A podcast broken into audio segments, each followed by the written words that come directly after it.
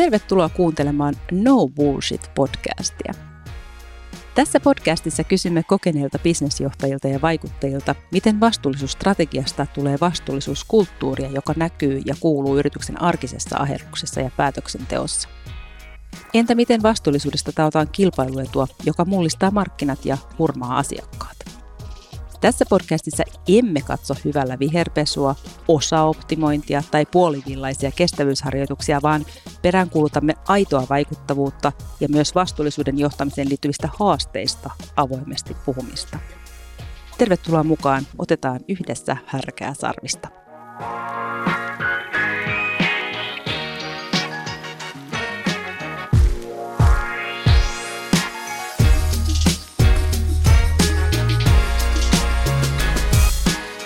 Tervetuloa seuraamaan No Bullshit-podcastin neljättä jaksoa. Tässä jaksossa meillä on vieraanamme Live-säätiön toimitusjohtaja Marja Pajulahti, joka on ennen nykyistä tehtävänsä toiminut S O S Lapsikylä-säätiön toimitusjohtajana ja sitä ennen muun muassa S-Pankin varatoimitusjohtajana ja Lähi-Tapiola-Pankin toimitusjohtajana.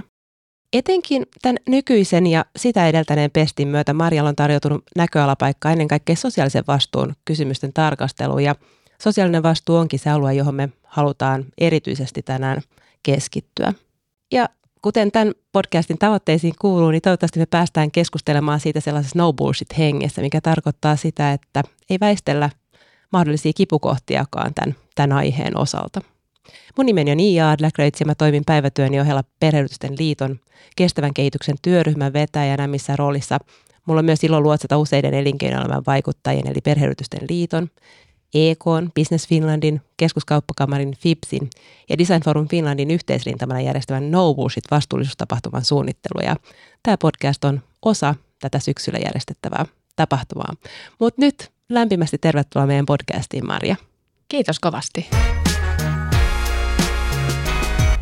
Yritysvastuu jaetaan yleensä kolmeen osa-alueeseen, eli ympäristövastuuseen, sosiaaliseen vastuuseen ja taloudelliseen vastuuseen. Ja kuten sanottu, niin tässä podcastissa meillä on ilo keskittyä yhteen näistä, eli sosiaaliseen vastuuseen. Mä ajattelin, että aloitetaan tämmöisellä pienen lämmittelytehtävällä. Eli sulla olisi, Marja, minuutti aikaa kertoa, että mitä sosiaalisella vastuulla sun mielestä tarkoitetaan, ja niin, että sä välttäisit kaikkea mahdollista vastuullisuusjargonia. Ole hyvä. No kiitos, siinäpä haaste heti kärkeen. Mä ajattelen, että tämä sosiaalinen vastuu näkyy sillä tavalla, että ihmisten ja organisaatioiden tavassa kohdata ja kohdella toisia ja sillä tavalla arvostavasti ja eettisesti niin kuin kestävällä tavalla.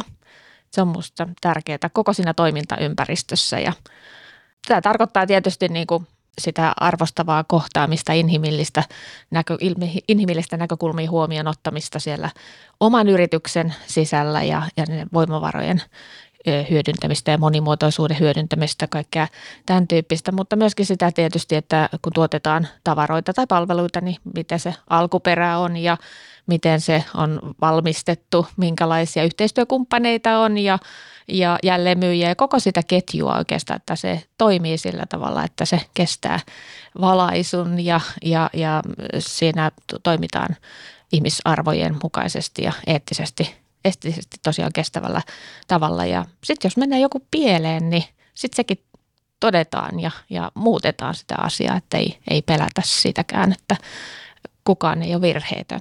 Mm, tämä on just se haaste, tämä arvoketjun tunnistaminen ylipäätään, että me ymmärretään, että mitä tapahtuu ennen ja jälkeen niiden omien seinien, eli se oma, oma toiminta ei välttämättä yksinään vielä kerro sitä koko, kokona- tai koko totuutta. Kiitos, se oli hyvin tiivistetty äh, ihan toiveen mukaisesti niin meni melkein yhteen minuuttiin ja me voitaisiin siirtyä nyt ensimmäiseen varsinaiseen kysymykseen. Eli kerro, että miten Live-säätiö tekee ja miten Liven tekemä työ liittyy sosiaaliseen vastuuseen ja sen, sen toteutumiseen? Live-säätiön juuret on tuolla neljäkymmentäluvulla siellä talvisodan jälkeen. Päätettiin perustaa invalidisäätiö, jonka, jolla nimellä meidät tunnettiin vielä viime vuoteen asti. Ja silloin lähdettiin hoitamaan ja kuntouttamaan, uudelleen kouluttamaan ja työllistämään talvisodassa loukkaantuneita ja vammautuneita.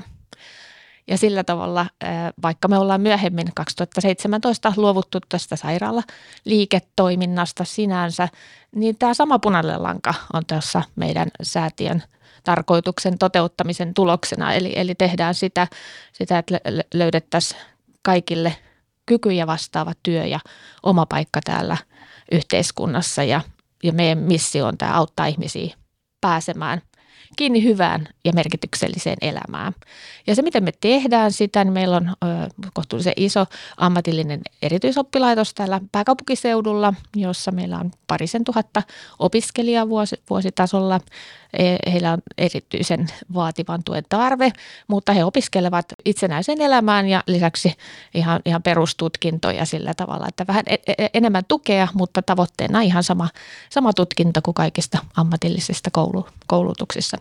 Ja sitten meillä on myös paljon tota, työllistämisen tukea ja valmennusta, erilaista kuntoutusta, ammatillisesta kuntoutuksesta neurologiseen, vaativaan neurologiseen kuntoutukseen ja, ja hyvin, hyvinvoinnin palveluita myöskin. Me myös koulutetaan asiantuntijoita kohtaamaan näitä tukea tarvitsevia asiakkaita ja toimimaan heidän kanssaan hyvinkin laajasti ja myös monimuotoisuutta. Tämän tyyppisten asioiden parissa livessä toimitaan. Valtava työkenttä ja mä jotenkin, mä viehätti tosi paljon, kun mä teidän jostain materiaaleista niin kun luin, että te pyritte luomaan tämmöisen niin kuin kohtaamisten ekosysteemin. Ja se on mielestäni ihan valtavan kaunis ajatus, tämmöinen kohtaamisten ekosysteemi. Ja se pisti vähän mielikuvituksenkin liikkeelle ja yritin, niin kuin, yritin miettiä sitä, että miten, miten kuplaantunutta tämä meidän elämä täällä on. Että et sitten kun rupeaa kaivamaan niin kuin itsekin omasta ympäristöstään nimenomaan erityistukea tarvitseviin, niitä kyllä löytyy. Mutta sitten niin kuin mietin sitä, että miten vähän kuitenkaan siinä ihan arjessa itsekään niin kuin kohtaa erityistukea tarvitsevia. Tämä on sen takia minusta äärimmäisen, äärimmäisen kiehtova ja kiinnostava tämä meidän tämän, tämän päiväisen podcastin, podcastin aihe. Ää, kerroit tuossa, että teillä on kaksituhatta opiskelijaa täällä kampuksella, joka on, on tuolla Leppävaarassa. Ää, miten paljon teitä liveläisiä on? Eli miten paljon live-säätiö työllistää ihmisiä? Meitä on lähes seitsemänsataa liveläistä. Eli melko paljon ja toimitaan valtakunnallisesti, vaikka tämä koulutus on täällä meillä pääkaupunkiseudulla, niin muut palvelut on valtakunnallisia. Joo, sekin on tosi kiinnostavaa ja, ja mun mielestä jollain tavalla tärkeä niin kuin aspekti siinä, että, että ei olla millään tavalla pääkaupunkikeskeisiä, vaan ollaan nimenomaan niin kuin valtakunnallinen, tai olette valtakunnallinen toimija. No nyt sitten, sullakin on ollut aikamoinen hyppy, oot ollut niin kuin, tota noin, niin, pankin, pankin johtajana ja sitten sulla, su, tuut niin kuin selkeästi jostain muualta. Ennen sitten tietysti oli tämä S O S Lapsikylä-säätiön toimitusjohtajuus, mutta mun mielestä on niin kuin mielenkiintoista, mielenkiintoista kuulla sun ajatuksia siitä, miten sulle suomalainen yhteiskunta näyttäytyy ja suomalaiset yritykset näyttäytyy tämän, tämän Live-säätiön toimitusjohtajan hatun lierin alta. Että miten sä näet tämän sosiaalisen vastuun toteutumisen Suomessa? No mä näen paljon hyvää. Varsinkin viime aikoina tästä sosiaalisesta vastuusta on alettu puhua ja keskustella ja vähän miettiä, että mitä se voisi olla ja miten eri yritykset ja organisaatiot vois sitä toteuttaa. Ja se onkin tärkeää, että mietitään sitä omaa roolia siinä, omia mahdollisuuksia. Ja paljon on puhuttu myös, myös tuota yhdenvertaisuudesta ja tästä on myös hyviä esimerkkejä kaiken kaikkiaan. Ja näen myös, että, että kuluttajat ohjaa aika paljon myöskin yritysten ja muiden organisaatioiden niin kuin toimintaa parempaan suuntaan, vaatii sellaista vastuullista toimintaa ja, ja, ja sitä, että asiat on läpinäkyviä ja sehän parantaa, parantaa meidän toimintaa, että siinä mielessähän se on erittäin niin kuin hyvä. Ja monet yrityksetkin on hyviä niin kuin yrityskansalaisia, lähtee siitä, että heillä on mahdollisuuksia vaikuttaa oikeasti ja tehdä asioita. Ei tarvitse odottaa jotain lainsäädäntöä tai mahtikäskyjä tai työryhmiä, vaan voidaan ihan itse, itse tehdä ja, ja ennen kaikkea niin kuin tehdä yhdessä. Että sillä tavallahan me saadaan niin kuin vielä vaikuttavampaa tästä työstä, kun me jokainen kannetaan sinne kortemme kekoon niin kuin eri organisaatioista, eri, eri osaamisia yhdistää ja sitten myös sijoittajilla on mun mielestä tässäkin hyvä ja tärkeä asema, että jos me mietitään sitä, mitä sijoittajat teki tuossa niin kuin ympäristö, ympäristövastuun näkökulmasta, kun he rupesikin, ei pelkästään sano, että me ei sijoiteta tähän yrityksiin, jos te teette niin tai näin, että tämmöisiä poissulkevia, joka sekin on mm. tärkeätä, mutta myös sitä, että, että jäädäänkin vaikuttamaan ja, ja, ja ikään kuin vaatimaan sitä, että me ollaan kyllä ihan messissä ja mukana ja autetaan teitä, kunhan sitten rupeatte muokkaamaan tätä toimintaa niin kuin vastuullisempaan suuntaan. Ja uskon, että sosiaalisen vastuun osalta on ihan sama, sama tilanne niin kuin kaiken kaikkiaan vastuullisuuden näkökulmasta, että et, et sillä tavalla vähän tämmöinen joskus niin kuin paha raha tai miten monet ajattelee, niin on, on myös mahdollista tehdä hyvää. Ja se on osoittautunut myös ihan tuottoisaksi sillä tavalla, että vastuulliset yritykset myös on usein hyvin hoidettuja ja tuottavia. Joo, tästähän puhutaan paljon, että, että tavallaan positiivinen kassavirta on edellytys kaikilla transitioilla, joita nyt, nyt haetaan ja täällä vastuullisuuspuolella niin kuin kaikille eri vastuullisuuden osa-alueilla, niin se on ihan välttämätöntä, jotta pystytään investoimaan siihen, siihen muutokseen. Se on Kyllä, ihan, ihan totta. Näin. Miten sä niin kuin näet, että kun mietit, että olet tullut sieltä pankkimaailmasta ja, ja nyt on vuosia tietysti kulunut tässä välissä, niin näetkö sä, että tässä on tapahtunut niin kuin iso muutos? Että jos ajatellaan just sitä sijoittamisnäkökulmaa esimerkiksi, niin miten sä niin kuin kuvailisit sitä muutosta ja missä kohtaa se niin kuin sun mielestä on kiihtynyt? No ympäristövastuun osalta on, on, on varmasti kiihtynyt vielä nopeammin tässä ja mun toive on täytynyt myös näissä muissa. Että kyllä vaikka mä sanon, että on paljon hyvää tapahtunut, niin onhan meillä hyvin paljon sitä polarisaatiota vielä ja, ja aika pieniäkin askeleita otettu ja semmoista kuplautumista. Että kyllähän me kaikki eletään jonkunmoisissa kuplissa. Kun mä siirryin sieltä pankki, pankkipuolelta tähän tota, tälle sosiaaliselle puolelle, niin monethan sanoi siitä, että hui, että nyt sieltä kovasta maailmasta että on vähän tosi pehmeämpi. Niin monta kertaa sanoin, että voi kun te tietäisitte, että miten, miten paljon tota, no, niin on, on tota, hätää ja tuskaa ja muuta. Että jos miettii niin kuin sitä oma kupla, mikä puhkesi silloin, että Suomessa on miljoonaa alaikäistä, noin miljoonaa alaikäistä lasta ja lähes sata tuhatta on lastensuojelun asiakkaita ja tällä hetkellä noin kaksikymmentätuhatta asuu biologisen, sijoitettuna biologisen kotinsa ulkopuolella, niin ne on kyllä aika hurjia lukuja ja aika hurjia tarinoita, jos paljon tietysti hyvääkin. Mutta se oli sellaista, että minä en, en, en tiennyt sitä ja, ja se oli oikein vähän hävetti itseä, että miten, miten, miten voi olla, että ei ole nähnyt. Mutta niin kuin säkin sanoit tuossa äsken, että se on, meillä periaatteessa on, mutta sitten me ollaan jotenkin siinä omassa arjessamme niin kuin eriste, eriste, eriste niin kuin, tai ei huomata sitä asiaa. Ja sitten toinen ja pahempi on, että jos me niin kuin ruvetaan niin kuin ihan sitä kuplaa ylläpitämään itse, että me ei halutakaan nähdä enää sen ulkopuolelle, koska siis monet asiathan vahvistaa tällä hetkellä niitä meidän omia kuplia ja, ja, ja sitten jos ei haluta nähdä, niin se on silloin kyllä rajaa omasta elämästään tosi paljon asioita myös pois ja paljon ihmisiä ja paljon kokemuksia. Et mun mielestä pitäisi yrittää nähdä niin kuin enemmän sitä, mitä meissä on samaa kuin mikä meitä niin kuin erottaa. Että, et erityisesti kun S O S Lapsikylä on kansainvälinen organisaatio, niin kyllä se aika jännä on istua jossain Afrikassa ja, ja, ja tajuta, että, että olosuhteet on tosi erilaisia, mutta samanlaisia ihmisiä me ollaan jotenkin kuitenkin pohjimmiltaan. Että toki on sitten sitä, mikä, mikä niin kuin näkyy käyttäytymiseroina, niin kuin mitä monikulttuurisuus tuo tullessaan, jossa meillä on sitten paljon oppimista ja tekemistä, mutta se on tosi kiinnostavaa. Joo, sä kosketat niin, niin valtavan tavallaan me ollaan niin kuin syvillä vesillä ja vaikeiden asioiden äärellä, mutta toi mitä sä sanoit just siitä, että meitä yhdistää ihmisiä tosi paljon ja jokainen meistä voi joskus olla erityisen tuen tarpeessa. Ja tämä on ehkä se semmoinen asia, niin kuin mikä, mikä tavallaan pitäisi pitää mielessä, että yksi päivä voi muuttaa kaiken tai yksi pieni hetki voi muuttaa kaiken ja siinä mielessäkin ajatellaan, niin kuin, että on äärimmäisen merkityksellistä työtä, että kaikki olisi tämän yhteiskunnan niin kuin osallisia tästä yhteiskunnasta ja, ja, ja kokisivat niin kuin nimenomaan osallisuutta, puhutaan niin kuin tavallaan tietysti inklu, inklusi, inkluusiosta.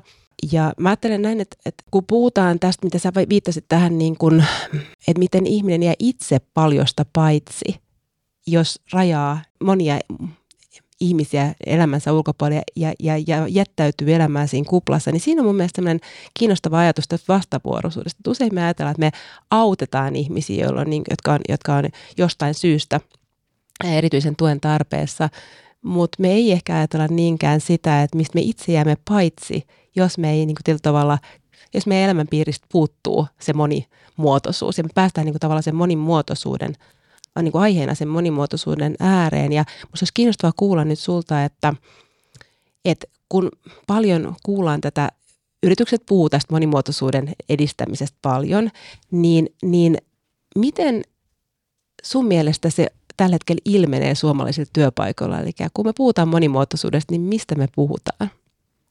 Äärimmäisen hyvä kysymys. Musta tuntuu, että aika ää, eri lailla vastataan eri, eri työpaikoissa siihen asiaan. Ja se on toisaalta hyvä. Omista lähtökohdistahan pitää, pitää lähteä niiden vahvuuksien päälle, lähteä niin kuin rakentamaan, mutta että On, on paljon yrityksiä, jos puhutaan siitä, että hyvänen aika, pitäisikö vähän niin kuin naisiakin saada tänne joukkoon, että saataisiin tätä monimuotoisuutta. Ja, ja se on toki ehdottomasti tärkeää, en sano sitä, sitä lainkaan, mutta että niin kuin itselle tämä monimuotoisuus niin kuin tarkoittaa niin kuin paljon, paljon tota no niin, muutakin, että sitä, että on, on, on tota iältään, syntyperältään, väriltään ja, ja tota noin, niin, kieleltään, osaamisiltaan, arvoiltaan, kaikenlaista erilaisuutta. Ja nyt kun pääsee työskentelemään työyhteisössä, jossa on hyvinkin eri, erilaisia asiakkaita ja, ja, ja sitten myöskin, myöskin tota noin, henkilökunnassa monimu, monimuotoisuutta, voisi olla varmasti enemmänkin, niin,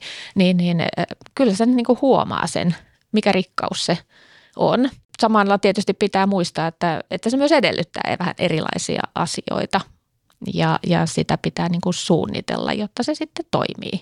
Kun sanoit tuossa, tuosta, tämä hieno sana inkluusio, tämä kuuluminen joukkoon, se on, se on todella tärkeää, että se, että, että on erilaisia ihmisiä, niin, niin se ei vielä oikeastaan riitä, kun pitäisi sitten johtaa, johtaa ja toimia siellä yhdessä niin, että kaikki kokee kuuluvansa joukkoon. Me jokainen tiedetään siltä, miltä se tuntuu työpaikalla tai missä tahansa, jos niin kuin ymmärtää, että nuo muut syö tuossa toisessa pöydässä ja mä en olekaan siihen tai mua ei pyydetä johonkin, että miltä se tuntuu, kun ei kuulu joukkoon. Mehän saatetaan tehdä jotain niin kuin hyvinkin erikoisia valintojakin joskus sen suhteen, että se on niin vahva se tarve kuuluu joukkoon ja se pitäisi muistaa ihan kaikkien, kaikkien kohdalle, että se on se sama, että kohdataan ihminen, niin kuin ihmiset kohtaa inhimillisesti ja arvostetaan ja löydetään se, mikä, mikä kussakin on, on niin kuin hyvää. Eihän me päälle päin aina edes näy kaikki. kaikki asiat ja sitten toisaalta joskus näkyy.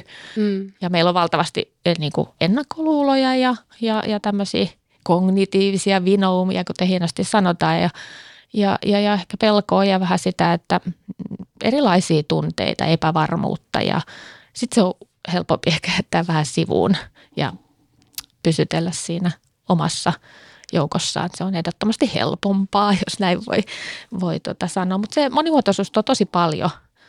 Paljon tota noin, myöskin sitten sitä erilaisuutta. Meidän asiakkaatkin on erilaisia monissa yrityksissä, että sitä kannattaisi aina miettiä, että meillä on, meillä on kuitenkin Suomessakin jo melko monimuotoinen tämä yhteiskunta ja sitä, sitäkin varten olisi tärkeää, että niin kun se saisi erilaiset osaamiset ja kyvyt, kyvyt käyttöön, niin se aina auttaisi sitä yritystä ja organisaatiota parempiin tuloksiin ja olisi joustavuutta ja kilpailukyky paranisi.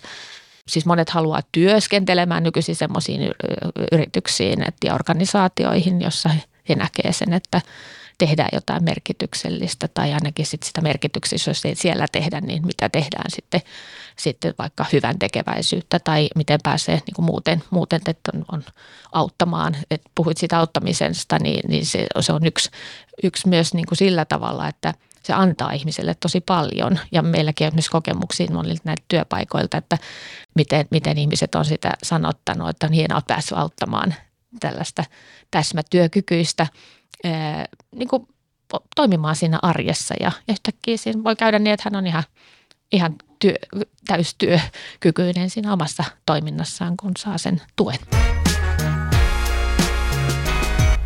Voisitko niinku tavallaan kuvailla, minkä tyyppisiä ne voi olla ne, ne syyt siellä taustalla, myöskin tämmöiset niinku kognitiiviset syyt ja ylipäätään niinku ne syyt muutakin kuin sitä, mitä me nähdään ulospäin? Niin, monestihan ne, jotka näkyy ulospäin, niin, niin on jotenkin niinku, no tietysti helpompi, helpompi tota, no, niin hahmottaa, mutta monilla ihmisillä saattaa olla tota, jotain neurologisia tota, sairauksia ja, ja, ja sitten on tämmöisiä erityyppisiä oppimisen vaikeuksia, ja, jotka sitten näkyvät ehkä siinä, siinä työssä alkuun. Ja sitten voi olla just, että on ollut jotakin semmoisia ö, vammoja, ja, jotka eivätkä näykään päälle päin, ja, ja ö, uupumiset, mielenterveyden eri, eri häiriöt, masennus, tämän tyyppiset asiat, niin eihän ne näy, näy ulospäin, mutta tota, ne voi vaikuttaa siihen työkykyyn. Ja ö, sitten myöskin, myöskin se, että monet meidän esimerkiksi työvalmentajat sanoo, että jos ihminen on kolme kuukautta siellä sohvalla eikä tee mitään, niin kyllä se näkyy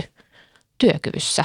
Että se on tosi nopeaa ja nopeasti voi käydä, ja niin kuin totesit, niin kenelle tahansa meille voi, voi jonain, jonain päivänä tulla jotakin, ja osalla nämä on pysyviä ja osalla ne menee sitten ohi. Ja monet näistä on kuitenkin saaneet jo tukea ja olet erilaisten palveluiden piirissä ennen kuin, ennen kuin esimerkiksi sinne työpaikalle tulee, eli sitä kautta on, ovat saaneet jo tukea sille matkalle. Jos mä ajattelen niin kuin työnantajana, ää, työnantajana niitä mahdollisia pelkoja, joita liittyy siihen, että, että palkkaisi erityistä tukea tarvitsevan ihmisen, niin miten niitä voitaisiin sun mielestä niin kuin taklata, ja, ja minkä tyyppisiä ne muuten yleensä on? Että minkälaisia pelkoja työnantajalla on? Onko se ihan ajankäytöllistä, että nyt jos me palkataan, palkataan erityistukea tarvitsevaa, niin siitä menee tavallaan niin lohka, lohkaisen liemonen ihmisen niin kuin ajasta, työajasta sitä, sitä erityishuomiota? Tai mikä se on se, mikä se tyypillisin pelko sun mielestä on? No se on usein just se, että se on helpompaa, kun on, meillä on aika totuttu, tai toimi, tietynlaiset niin kuin aika vakiintuneetkin toimintatavat nykyisissä, että minkälaisia ne toimenkuvat on ja minkälainen on sitten se hyvä työntekijä siihen, ja Ja, ja sitten kun pitäisikin miettiä sitä, että no miten tätä to, toimenkuvaa pitäisi, mitäs jos me vähän muutettaisiin tätä tai mukautettaisiin sitä, että millä tavalla se työnteko pääsee siitä alkuun, tai mietittäisiin mukauttamisia, voi olla myöskin tämä, että työskentelypaikka on vähän rauhallisempi tai, tai vähän hämärämpi tai, tai sitten, että niitä tunteja on viikossa vähän vähemmän tai erityyppisiä. Niin se tietenkin tuo siihen arkeen varmaan sellaista, että no, mm, mites, mites me, et ei ole aikaa, että se on semmoinen. Ja sitten se tehokkuusvaatimukset on, on niin kuin, niin kuin toinen, että ja jos me mietitään joskus, on varmaan ollut joskus yhdeksänkymmentäluvulla, kun äm, ruvettiin miettimään, meillähän oli paljon, niin kuin, esimerkiksi pankin konttorissa oli vahtimestareita ja oli, oli monia tämmöisiä niin kuin te, työntekijöitä, jotka teki siellä taustalla tosi arvokasta työtä, jotta, jotta sitten tota, toiset pystyivät keskittymään tiettyihin heidän erityisosaamisalueisiinsa. Ja, ja, ja sitten tuli se aika, kun nämä kaikki yhdistettiin, asiantuntijat rupesivat tekemään kaikkea. Ja mulla jäänyt jotenkin mieleen esimerkiksi semmoinen toimittaja haastatteli professori, joka oli järjestämässä seminaaria, ja, ja sitten, että miten se on ja mitä kaikkia puhujia on tulossa. Ja hän yllättikin sen professorin siellä äm, tota, tilaamassa lentolippuja ja reitittämässä näitä seminaarin tulijoita, ja ihmetteli, että no mahtokohan tämäkään nyt olla ihan, että olisiko voinut tota, olla joku, joka nohevammin olisi, joka on tottunut tekemään sitä, niin tekemässä sitä, ja tämä olisi miettinyt vaikka sitä seminaariesitelmäänsä. Että vähän tämän tyyppisiä niin kuin sellaisia, että mietitään niitä toimenkuvia. Mutta mut tämän tyyppisiä esteitä, esteitä meillä on, ja sitten semmoisia just, että epäillään, että no, tuleeko tästä mitään, ja, ja, ja se, että eihän monissa kun, ö, yrityksissä voisi muutenkin perehdyttämistä miettiä kaikille vähän, vähän tota noin, niin perusteellisemmin, että, että monethan sanoo just, että kun tehdään tällaista erityistä tukea tai, tai siis tä, täsmätyökykyiselle, niin sehän on niin kuin kaikille hyvä, että se ei ole oikeastaan niin kuin pois sillä tavalla keneltäkään, että se niin kuin kehittää ja, ja asioita mietitään ihan eri tavalla. Ja ohjeita ei, ei välttämättä mieltä, että millä kielellä me tämä tehdään. Kielikysymyksethän on totta kai iso juttu. Me käytetään paljon esimerkiksi kuvia ja videoita, niin monet tämän tyyppiset asiat voi ratkaista vähän eri tavalla. Joo, tämä on ihan varmasti just niin, että me mennään vähän niin kuin sieltä, mistä aita on matalin tietyllä mm. tavalla. Ja, ja taas tullaan siihen, takaisin siihen tosiasiaan, että me myöskin, se rikastuttaa meidän omaa elämää, kun meidän ympärillä on joku, joka katsoo maailmaa vähän toisella tavalla, koska me joudutaan vaihtamaan sitä näkövinkkeliä, ja se on tietysti äärimmäisen terveellistä ihan miltä tahansa organisaatiolta. Ja musta, musta on ollut niin kuin kiinnostavaa kuulla just näitä erilaisia, erilaisia niin kuin syitä siellä taustalla. Ja jos me vielä niin kuin pureuduttaisiin yhteen sellaiseen käsitteeseen, joka, joka on nyt niin kuin popsahtelee ee, aika monta kertaa keskustelussa esille, ja se on täsmätyöllistäminen, niin mitä sillä täsmätyöllistämisellä ihan tarkkaan ottaen tarkoitetaan? No se virallinen termi taitaa olla tämä osatyökykyinen, jolla tarkoitetaan sitä, että, että ihmisellä on käytössä niin kuin osa siitä työkyvystään. ja myös halu sen käyttämiseen. Se liittyy myös tähän oma, oma halu ja motivaatio siihen. No se kuulostaa vähän, että on osa jotakin, niin me ollaan arvettu, ja muut, on muitakin organisaatioita, jotka käyttää tätä täsmätyökykyä, jolla enemmän lähdetään siihen, että hei, se on ihan täysi, ja kunhan vähän niin kuin mukautetaan ää, alkuun tai, tai tota, mietitään, mikä se toimenkuva voisi olla, niin, niin sitten päästäänkin ihan, ihan niin kuin siinä kohtaa täyteen kukoistukseen. Et se on, se on lähdetty miettimään sen arvostuksen kautta.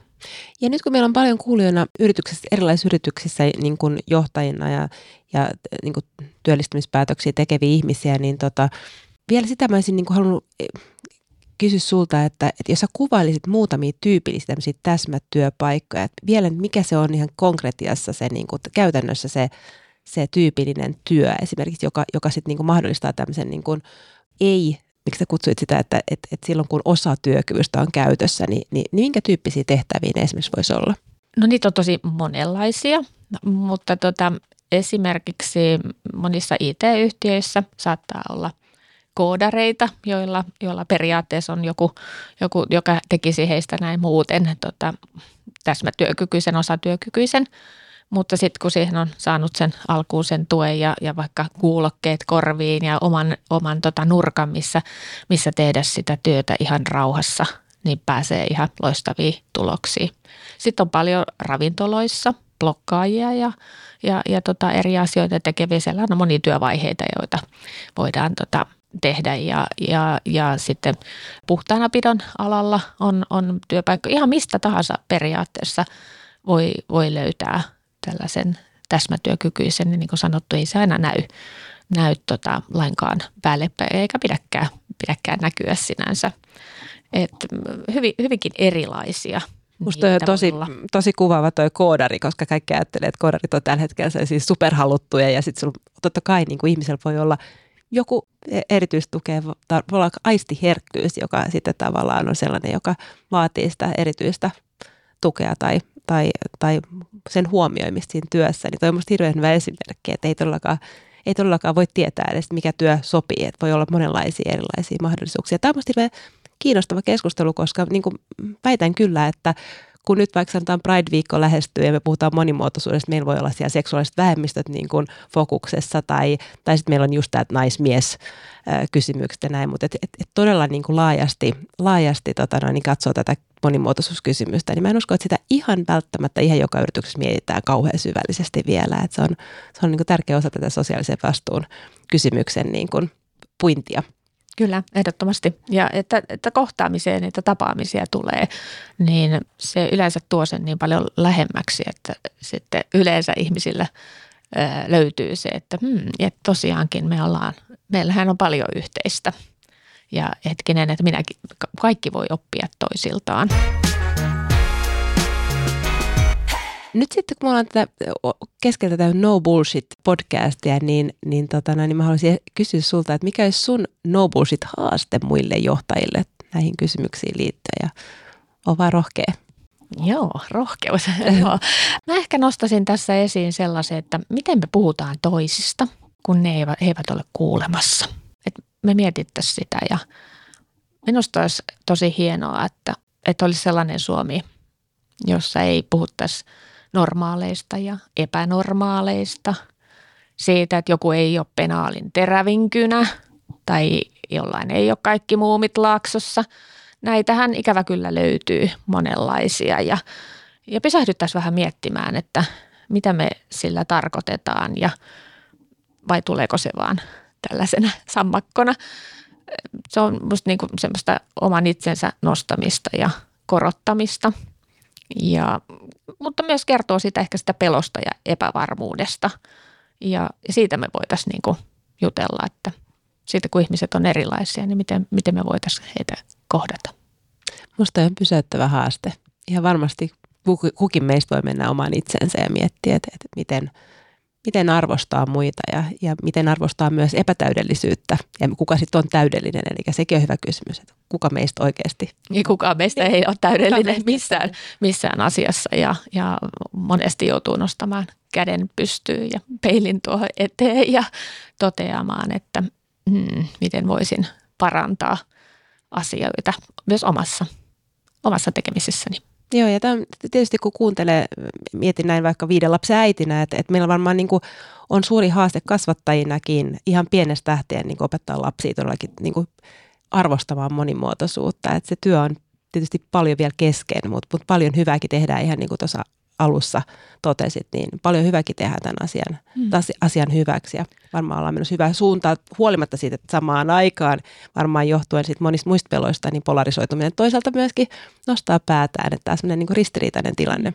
Musta oli hyvä toi, jos me nostat nämä lapset tai jonkun mun läheisen, että jos mietitään, että me niin kuin lapsi ensimmäisessä työpaikassa ja sitten ei meikkä kaikki ihan ja asiakas tulee ja viha, on vihainen ja haukkuu ja että mitä siitä tulee, miltä, mitä pahasta se meistä vanhemmista tuntuu, niin vähän samanlaisia niin kuin voisi miettiä näissä kohtaamisissa, että millä tavalla, millä tavalla kohtaa toisen, että siellä voi olla, olla tota, no niin ensimmäistä kertaa tekemässä jotakin asiaa tai, tai että on joku sellainen, niin kuin, että tarvii vähän sitä tukea ja näin poispäin, niin se on tosi, tosi hurjaa sitten, jos niin kuin, ö, kokee sellaisen, että ei tule hyväksytyksi. Sehän me tiedetään ihan kaikki, mutta ei me vaan aina muisteta sitä. Se voi olla itse asiassa aika kohtalokastakin. Moni, Kyllä. Moni, moni tarina lähtee siitä, että on joskus, joskus tullut niin kuin torjutuksi ihan nuorena ja sitten on tehnytkin tavallaan luovuttanut ja, ja tehnytkin ihan, ihan niin kuin tavallaan täyskäännöksen, että voi olla täynnä intoa ja tämä koskee tietysti ihan kaikkia ihmisiä. Että jälleen kerrallaan siinä, siinä, sen kysymyksen äärellä, että me ollaan kaikki ihmisiä ja meillä on kaikki samat perustarpeet ja miten huomioida se näissä niin kuin tavallaan työpaikoilla ja osana tätä sosiaalista vastuuta. Niin. Joo ja usein muuten tämmöiset niin kuin täsmätyö, kun se, kun se kaikille se työ on niin kuin semmoinen arvokas asia ja, ja se, että tulee, tulee tota, no, niin kuuluu johonkin ja sillä on merkitys, niin paitsi sillä on hyvinvointiin iso, iso merkitys, niin, niin, niin myöskin he on tosi innostuneita. Mä oon niin monta kertaa nähnyt, että mä olin ihan niin kuin, aa, tiedät, miten päin olisi, kun näkee, kun ihmiset lähtee, tai opiskelijat lähtee harjoittelemaan tai lähtee työpaikaksi. Hei, mä oon Marja sanonut tota, työpaikan ja nyt mä pääsen sinne menemään. No niin kuin, siis niin intoa piukas, että kun näki sitten, niin kaikki varmaan olisi, olisi varmiita, varmiita ottamaan. Ja, ja miten tosi hienoja, ää, miten tosi hienoja tarinoita lähtee, lähtee siitä niin kuin menemään, menemään eteen. Päin. Että on niin paljon mahdollisuuksia, kun vaan niihin, niihin tartutaan. Ja sitten se yhteiskunnallinen merkitys, että miten paljon me sitten myöskin säästetään siinä yhteiskuntana, kun ei tätä työllistä, työllistetään ihmisiä edes niin kuin joiksikin tunneiksi tai kokoaikaiseksi, niin sehän on aina, aina hurjan tärkeää sen inhimillisen puolen lisäksi. Se on just näin. Haluatko kertoa tuosta vähän lisää vielä, jos ajatellaan niin kuin ihan yhteiskunnan näkökulmasta tämä, tämä puoli, että mitä me käytännössä menetetään tai mitä me saavutetaan sillä, että me hyödynnetään koko tämä tavallaan täsmätyöhön kykenevä. Siitä tulee tietysti vero, vero, veroeron näkökulmasta tietysti tota kertymää ja, ja sitten, sitten säästetään, säästetään niitä työttömyys, työttömyys tota noin, maksuissa. Myös sosiaalipuolella on selkeä, että, että kun hyvinvointi lisääntyy, ja, niin, niin sielläkin, sielläkin niin kuin säästetään ja, ja silloin resurssit voidaan kohdentaa niin kuin muulla tavoin. Nämä on tosi monimuotoisia, että ne ei ole ollenkaan mitään si, siilo, si, siiloja. Niinhän me ihmiset ei olla missään siiloissa, vaikka välillä meitä yritetään niihin laittaa. Meillä on ihan kokonainen elämä. Toi on, kun, tota mä oikeastaan halusin kuulla, koska me, meillä on vähän taipumusta se osaoptimointiin ja me ei ehkä pystytä systeemiseen ajatteluun. Ja tässäkin on hyvä varmaan niin kuin työnantajinakin miettiä, että mitä kaikkea siitä seuraa tästä niin kuin monimuotoisuuden aidosta edistämisestä. Mm-hmm. Tullaan siihenkin vaikka miten, miten me kaikki voidaan kasvaa paremmin, niin kuin paremmiksi omiksi itseksemme ollessamme niin kuin osa sitä monimuotoista työyhteisöä.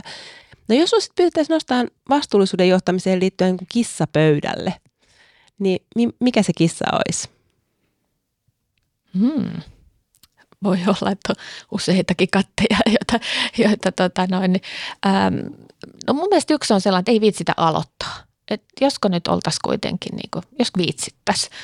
Eli et aina löytyy niin kuin, niitä esteitä, mutta aina löytyy myös mahdollisuuksia ja Ja tota, olisi tärkeää löytää, löytää näille niin kuin aikaa Ja sitten toinen on sellainen, että tehdään vain äkkiä jotain päälle liimattua. Se, että tekee aidosti öö, ja menee pieleen, näin voi käydä. Ja siitä meidän pitää olla niin kuin arvollisia itsellemme ja toisillemme ja, ja lähteä siitä niin kuin kehittämään sitä. Mutta ettei otetakaan sitä ensimmäistä askelta tai toista askelta, niin, niin se on musta paljon huonompi. Joo, tähän sama itse asiassa Jussi Herlin tuossa edellisessä, edellisessä tai pari jaksoa sitten niin viittasi just siihen, että on tärkeää aloittaa. Että se on tosi tärkeää päästä liikkeelle. Ja se on mun mielestä niin kuin ihan itseisarvollistakin näissä kysymyksissä, että ei kukaan ole niin kuin mestari syntyessä. Et meillä on paljon, paljon kaikissa niin kuin yrityksissä tietysti kysymysmerkkejä näihin kysymyksiin liittyen, mutta se, että ei edes tehdä, ettei tehdä mitään, et, niin se on jonkunnäköistä henkistä laiskuutta. Mm, ja sekin on päätös. Se on päätös myös. Joo, se on ihan totta. No meidän podcast on pikkuhiljaa tulossa päätökseen ja viimeisenä mä haluaisin tietää, että mitä konkreettista sä aiot tehdä yritysten sosiaalisen vastuun edistämiseksi täältä lähdettyäsi? No tämä monimuotoisuus kaiken kaikkiaan ja, ja tota, tämä tämmöisen inklusiivisuuden edistäminen on mulle siis ihan sydämen asia ja todella tärkeä. Eli mä aion kyllä pitää sitä edelleen esillä. Ja, ja sitten tietysti niin kuin myös omassa organisaatiossa, että vaikka meillä on, meillä on paljon asioita niin hyvin, niin aina, on, aina voidaan mennä, mennä tota noin asioissa eteenpäin ja, ja on hurja hieno nähdä, että, että siellä on niin kuin se erilaisuus just tuottaakin sitä, että sellaista, mitä ei ole tullut itse edes ajatelleeksi ja sehän on se valtava voimavara, joka meidän pitäisi vaan päästä sieltä pullosta, pullosta tota noin, niin ulos ja Ja, ja kaikilla on siihen mahdollisuus ja mä, tota, no, niin sanoisin, että, että tulkaa mukaan meidän kanssa ja, ja lähdetään muuttamaan maailmaa sellaiseksi, missä me, missä me itse halutaan ja missä me halutaan, meidän lapset voi elää. Joo, nyt jälleen kerran viittaa siihen, että siellä monia, tota, niin varmasti toivottavasti langoilla monia, jotka, jotka tekee työllistämispäätöksiä, niin, niin onko niin, että teihin voi olla yhteydessä ja, ja kertoa, että mikä olisi omalle organisaatiolle mahdollista? Ihan ehdottomasti, joo. Meillä on, meillä on tota, aivan hurja hienoa työtä yritysten kanssa tehdään, että et kiitos vaan kaikille, kaikille, jotka on lähteneet tälle matkalle ja, ja, ja he, he kertoo siitä, että siinä on, on, on paljon hurjan hienoja juttuja, mitkä ei tuu, johon ei tule ajatelleeksi. Esimerkiksi sellaista, että ruvetaan puhumaan paljon kunnioittavammin siellä työpaikalla ihan kaikille ja ö, nehän luo hyvää työilmapiiri ja kaiken kaikkiaan. Monet sellaiset asiat, joita pelätään, niin itse asiassa tuo kaikille työntekijöille hyvää. Ja, ja, ja sitten pitää varautua sitten niihin, että et, et sit, sitä pitää sitä sisäistä viestintää vähän erilainen, kun ei me ollakaan samanlaisia. Voi tulla väärinkäsityksiä. Me ollaan vähän, vähän tota noin, turhan arkoja silleen, että tulee pientä konfliktia, niin sitten me mennään vähän silleen niin kuin piiloon, vaan pitäisi niin kuin, että hei, tästä me voidaan oppia jotain uutta ja käsittelemään niitä asioita, niin, niin, niin ehdottomasti ja meiltä voi tosiaan kysyä, meiltä, voi, meiltä, voi kysyä, meiltä työllistetään myös, meillä on siis työvoimaa ihan ja, ja, ja tota, autetaan monella, monella tapaa, koska se on se, minkä takia me ollaan olemassa. Jos mä ymmärtän oikein, niin se mikä niin kuin tavallaan on musta kaikkein ehkä suurin lupaus on se, että te olette myös luvannut jeestaa siinä matkalla. Eli teillä on asiantuntijoita talo täynnä, jotka kertoo, että mitkä ne mahdolliset kompastuskivet on. Eli just se toimeen ryhtyminen ja aloittaminen, niin se on... Se on sitä kautta niin paljon, paljon mahdollisempaa ja se kynnys on, sitä pyritään koko ajan madaltamaan teidän Joo. toimesta. Joo, siis joidenkin laskelmien mukaan Suomessa on kuusikymmentäviisituhatta tämmöistä täsmätyökykyistä, jotka haluaa edes työllistyä. Niin.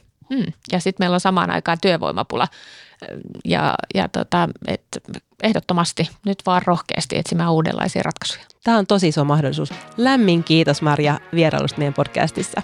Kiitos kovasti, oli kiva olla täällä mukana. Kiitos.